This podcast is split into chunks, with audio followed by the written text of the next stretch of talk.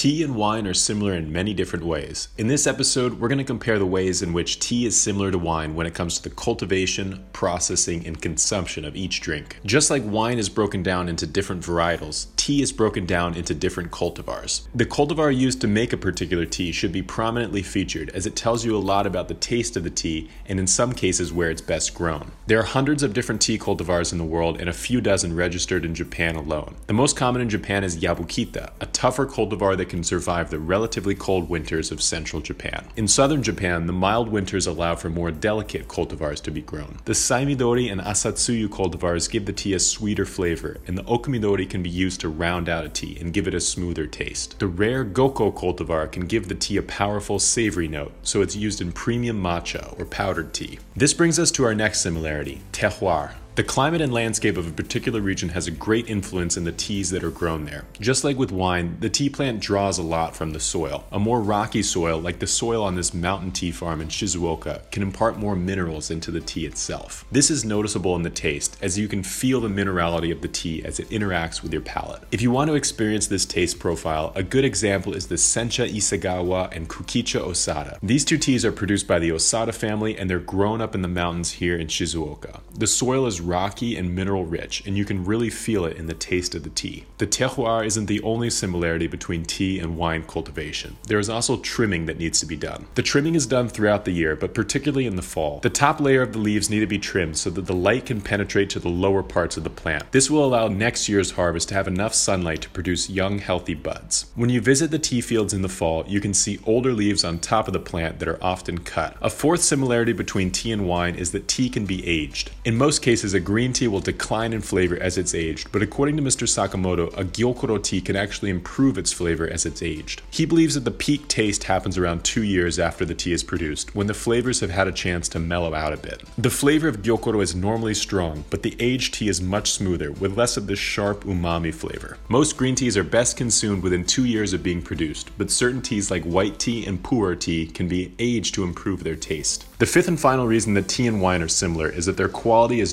judged in similar ways. Both a fine wine and a high quality tea will have a complex flavor profile that lingers on the palate for a long time. The tea is judged by how long the flavor persists and also how many layers there are to the taste. A low quality tea will be described as having a flat flavor, which means it's really one dimensional. There is only one taste to the tea, and more often than not, that taste is not a good one. A high quality tea will have layers of flavors, beginning with a light sweetness, then transitioning into a powerful savory note, which evolves into a vegetal taste profile and later finishes off with a mouth-watering astringency. With so much variety in the world of tea, you can get a different layered experience every time. If you're interested in trying high quality teas from all over Japan and comparing them to one another, we recommend you sign up for the monthly tea club. Not only will you get great deals on our best teas, you'll also receive a free clay teapot to help prepare them. This is the perfect way to start off your journey into the world of Japanese green tea. Thank you all so much for watching. If you have any questions about green tea, please feel free to leave them in the comments below. Until then, we'll see you next time.